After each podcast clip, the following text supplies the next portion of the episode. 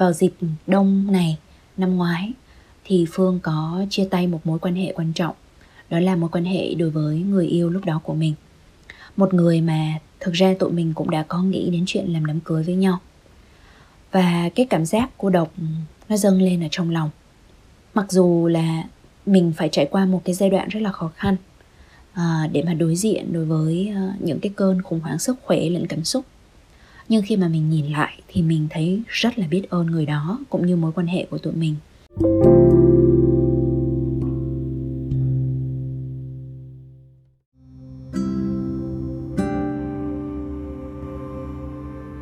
Các bạn thính giả thương mến, chào mừng các bạn đến với kỳ thứ hai của series Thay lá mùa đông, một series podcast Phương thực hiện với ý định hỗ trợ phần nào cho mùa chuyển dịch khó khăn của cả cộng đồng trên nhiều phương diện khác nhau, đồng thời cũng là lúc để đúc rút những bài học, những chiêm nghiệm và lui về hàm dưỡng lại thân tâm trí của chúng ta.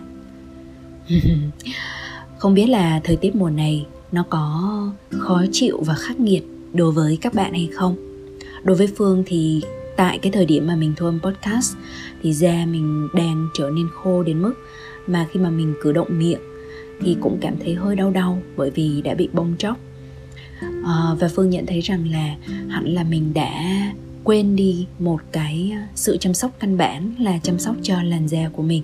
Cho nên uh, hôm nay thì phương đã chú trọng đến cái điều đó nhiều hơn. Hôm nay thì cũng là cái ngày mà Phương thực hiện hỏi đáp hàng tháng. Các bạn học viên của khóa ăn chay đủ chất cũng đã có những cái câu hỏi về cách điều chỉnh ăn uống theo mùa và nói rộng ra là điều chỉnh cách sống như thế nào để có thể hỗ trợ cho sức khỏe của mình được bình ổn trong mùa đông. Thì trong kỳ trước thì Phương có nói sơ qua về ba điểm cần chú ý ăn uống, vận động và tắm nắng rồi. Thì hôm nay Phương muốn nói kỹ hơn một tí xíu về việc ăn uống. Đơn giản là như thế này, khi mà mình chuyển mùa thì à, những cái thay đổi của đất trời nó sẽ ảnh hưởng đến vạn vật xung quanh. Và chúng ta cũng là ở trong cái hệ sinh thái, ở trong cái bầu sinh quyển này cũng giống như bao nhiêu loài động vật, thực vật khác. À, và chúng ta sẽ chịu ảnh hưởng của thời tiết, của khí hậu, của những cái biến đổi bất thường à, trong cái trường năng lượng của trái đất. Nhưng à, đừng để cho trí năng của mình đi tìm lý thuyết một cách vội vàng. Hỏi một ai đó đọc một cuốn sách cũng có thể là tốt nếu như các bạn có thể đối chiếu đối với những cái trải nghiệm thực hay phản hồi thực của cơ thể. Nhưng nó sẽ trở nên lợi bất cập hại nếu như các bạn hoàn toàn bỏ quên những cái tín hiệu một cách trực tiếp nhất, chân thực nhất đến từ cơ thể của mình. Ví dụ như cơn thèm một cách tự nhiên đi chẳng hạn. Phương không nói đến cơn thèm theo kiểu là thèm quanh năm suốt tháng một loại thức ăn nào đó do đã bị nghiện rồi. Ví dụ thèm trà sữa, thèm cà phê, vân vân nếu nó là một cái thèm của thức ăn tự nhiên thì mình rất là nên tôn trọng. Ví dụ vào mùa hè thì năng lượng dương tính lên cao mặt trời à, tỏa ra rất là nhiều năng lượng. Thì một cách tự nhiên thôi thì cơ thể của mình sẽ thèm những đồ mát đồ mang tính thô. À, mình sẽ có nhu cầu ăn salad à, ăn hoa quả nhiều hơn chẳng hạn.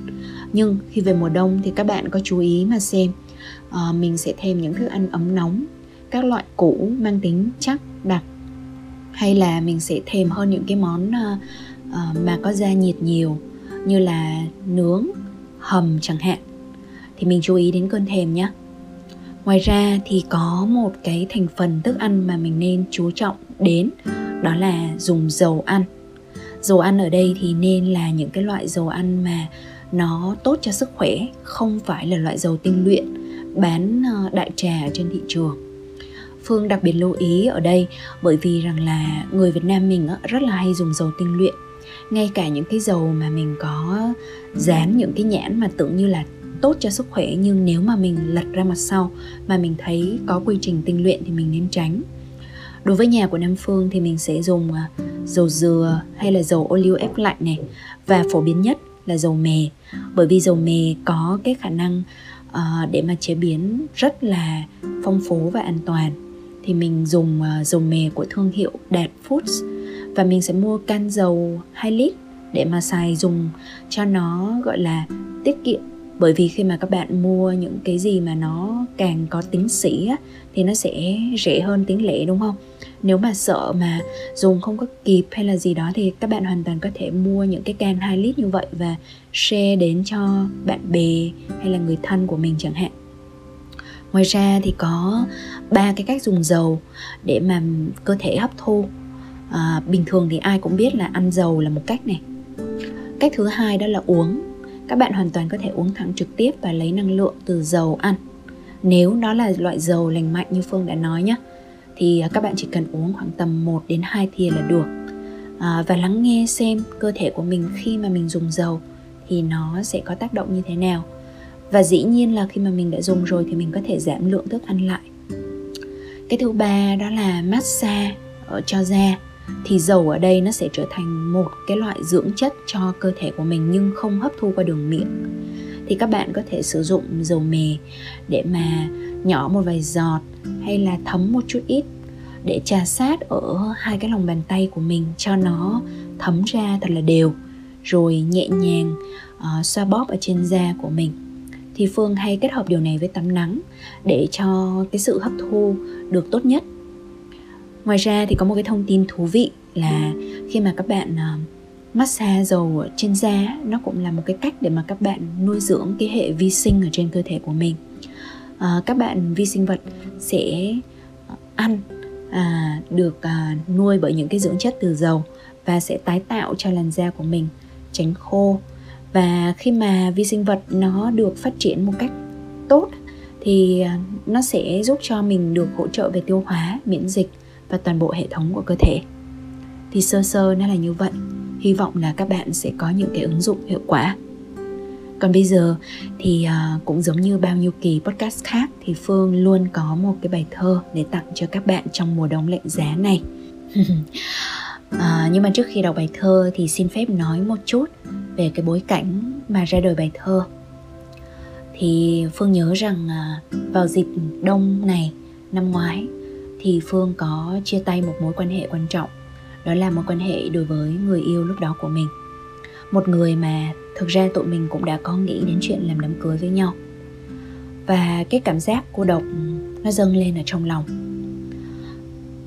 Thì mặc dù là mình phải trải qua một cái giai đoạn rất là khó khăn à, để mà đối diện đối với à, những cái cơn khủng hoảng sức khỏe lẫn cảm xúc. Nhưng khi mà mình nhìn lại thì mình thấy rất là biết ơn người đó cũng như mối quan hệ của tụi mình. Một lần nữa thì mình học được rất là nhiều bài học quý báu trong cái việc mà chia tay một cái mối quan hệ và quay trở về để mà tìm lại cái điểm neo ở bên trong tự thân của chính mình học cách đủ đầy tự thân và một lần nữa thì mình cũng được nhắc nhở rằng, cuối cùng, cho dù chúng ta có yêu thương một ai đó đến đâu, một ai đó có thể muốn đồng hành với chúng ta dài lâu đến đâu, thì cuối cùng chúng ta chỉ có một mình. Chúng ta chỉ có thể học cách tự thương lấy chính mình một cách vẹn toàn nhất, không phụ thuộc vào ai cả. Nó có thể bao gồm tư tưởng, kỹ năng và thái độ sống. Thì cái việc điều chỉnh tư tưởng nó luôn là gốc nếu như chừng nào mà chúng ta thương một người theo cách vướng mắc thì chúng ta sẽ còn khổ còn lệ thuộc. Còn khi mà chúng ta học được cái cách à, buông bỏ tất cả những cái mong đợi về bất cứ một cái mối quan hệ nào thì chúng ta mới có tự do. Bài thơ của ngày hôm nay là một bài thơ mà phương đã làm sau khi phương học được cách buông chút lại một cái tàng lá cũ kỹ về sự mong đợi đối với những cái mối quan hệ trong cuộc sống của mình bây giờ thì mời các bạn nghe bài thơ cánh chim trời.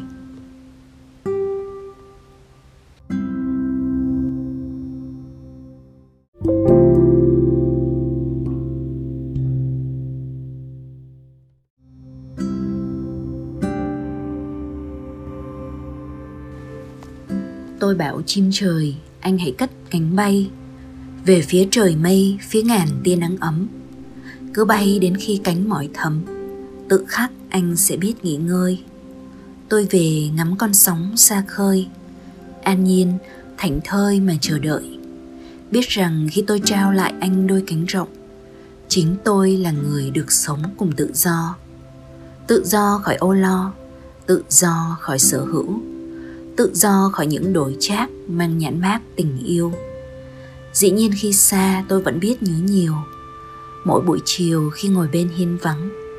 Để lòng trong lắng, chứa nắng trên đôi má hay hay cắt mưa vào tóc mây thoang thoảng. Đợi một quãng, mây rớt xuống thành hạt, nghe hương trời bát ngát, nhìn mây trong tách trà. Anh à những gì mình đang có trong tim là món quà. Loại quà không phải bo bo giữ lấy, không làm mình làm mẩy, không biết đến ghen tuông. Tôi biết buông như mây rơi thấm đất. Tôi biết thân mật như xương động lá non. Tôi biết vẹn tròn như nước chảy khắp hành tinh, rồi cùng về biển lớn. Nào đâu thể chật hẹp như ao tù nước động tim tôi vang vọng lời nguyện cầu.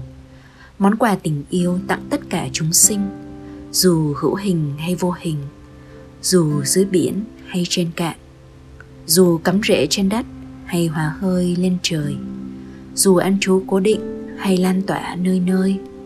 Lời chúc tự do tôi gửi khắp trùng khơi, để ngày mai khi bắt đầu ngày mới, vườn tâm nở hoa rung rinh, thanh thản.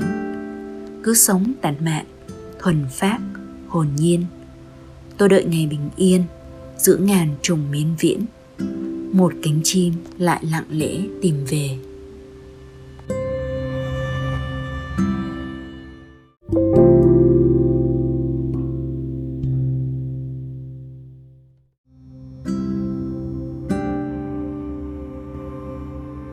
Các bạn thương mến, các bạn vừa nghe bài thơ Cánh chim trời.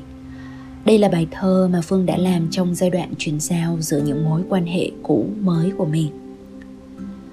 Phải à, 8 tháng sau khi chia tay mối quan hệ cũ thì mình mới cảm thấy thật sự sẵn sàng trong tâm thế để bước sang một cái mối quan hệ mới.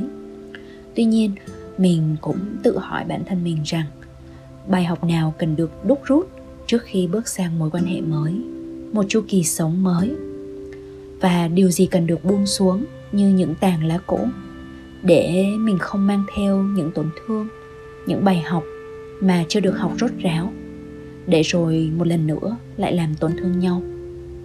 Cái câu trả lời của phương lúc đó trở nên rất rõ ràng ở trong lòng. Đó là phương muốn buông xuống cái sự mong đợi đối với người khác. Mong đợi người đó phải khác đi mong đợi à, người đó cứ phải mãi như vậy. Mong đợi người đó phải cư xử theo cách mình muốn chẳng hạn. Hay là mong đợi người đó phải luôn ở trong một cái trạng thái nồng nhiệt với mình vân vân. Rất là nhiều những cái mong đợi ngầm mà mình còn không ý thức hết là mình có. Một khi mà mình đã dán lên một cái nhãn mác rằng đây là người yêu tôi à, đây là người thương của tôi thì nó có thể hàm chứa vô vàn những cái mong đợi mà cuối cùng nó có thể trở nên thành gánh nặng và làm mất đi cái sự tự do cho tâm hồn của một người. Và ở đây thì phương nói, trong cả hai chiều chiều của mình và chiều của cái người đó. Và phương nhận ra rằng cái tình thương thực sự là khi mà chỉ cần một cái hành động thương yêu nó được thực hiện thôi là đã thấy hạnh phúc rồi. Không còn cần phải mong đợi là người đó phải đáp lại không còn phải mong đợi rằng người đó cũng sẽ phải thế nọ thế kia, cũng phải cư xử theo cách mình muốn. Nếu không thì nó không phải là tình thương, mà nó chỉ là một cái sự đổi trác mang nhãn mát tình yêu mà thôi. Cho nên sau khi mà phương ngộ ra được cái bài học này và thấm thía cái bài học này, thì thực sự là phương đã được thay lá. Khi mà đón nhận những cái mối quan hệ mới bước đến trong cái cuộc sống của mình thì mình luôn luôn bắt lấy cái mong đợi của mình. Nếu mà mình bắt gặp nó, thì mình sẽ buông xuống luôn.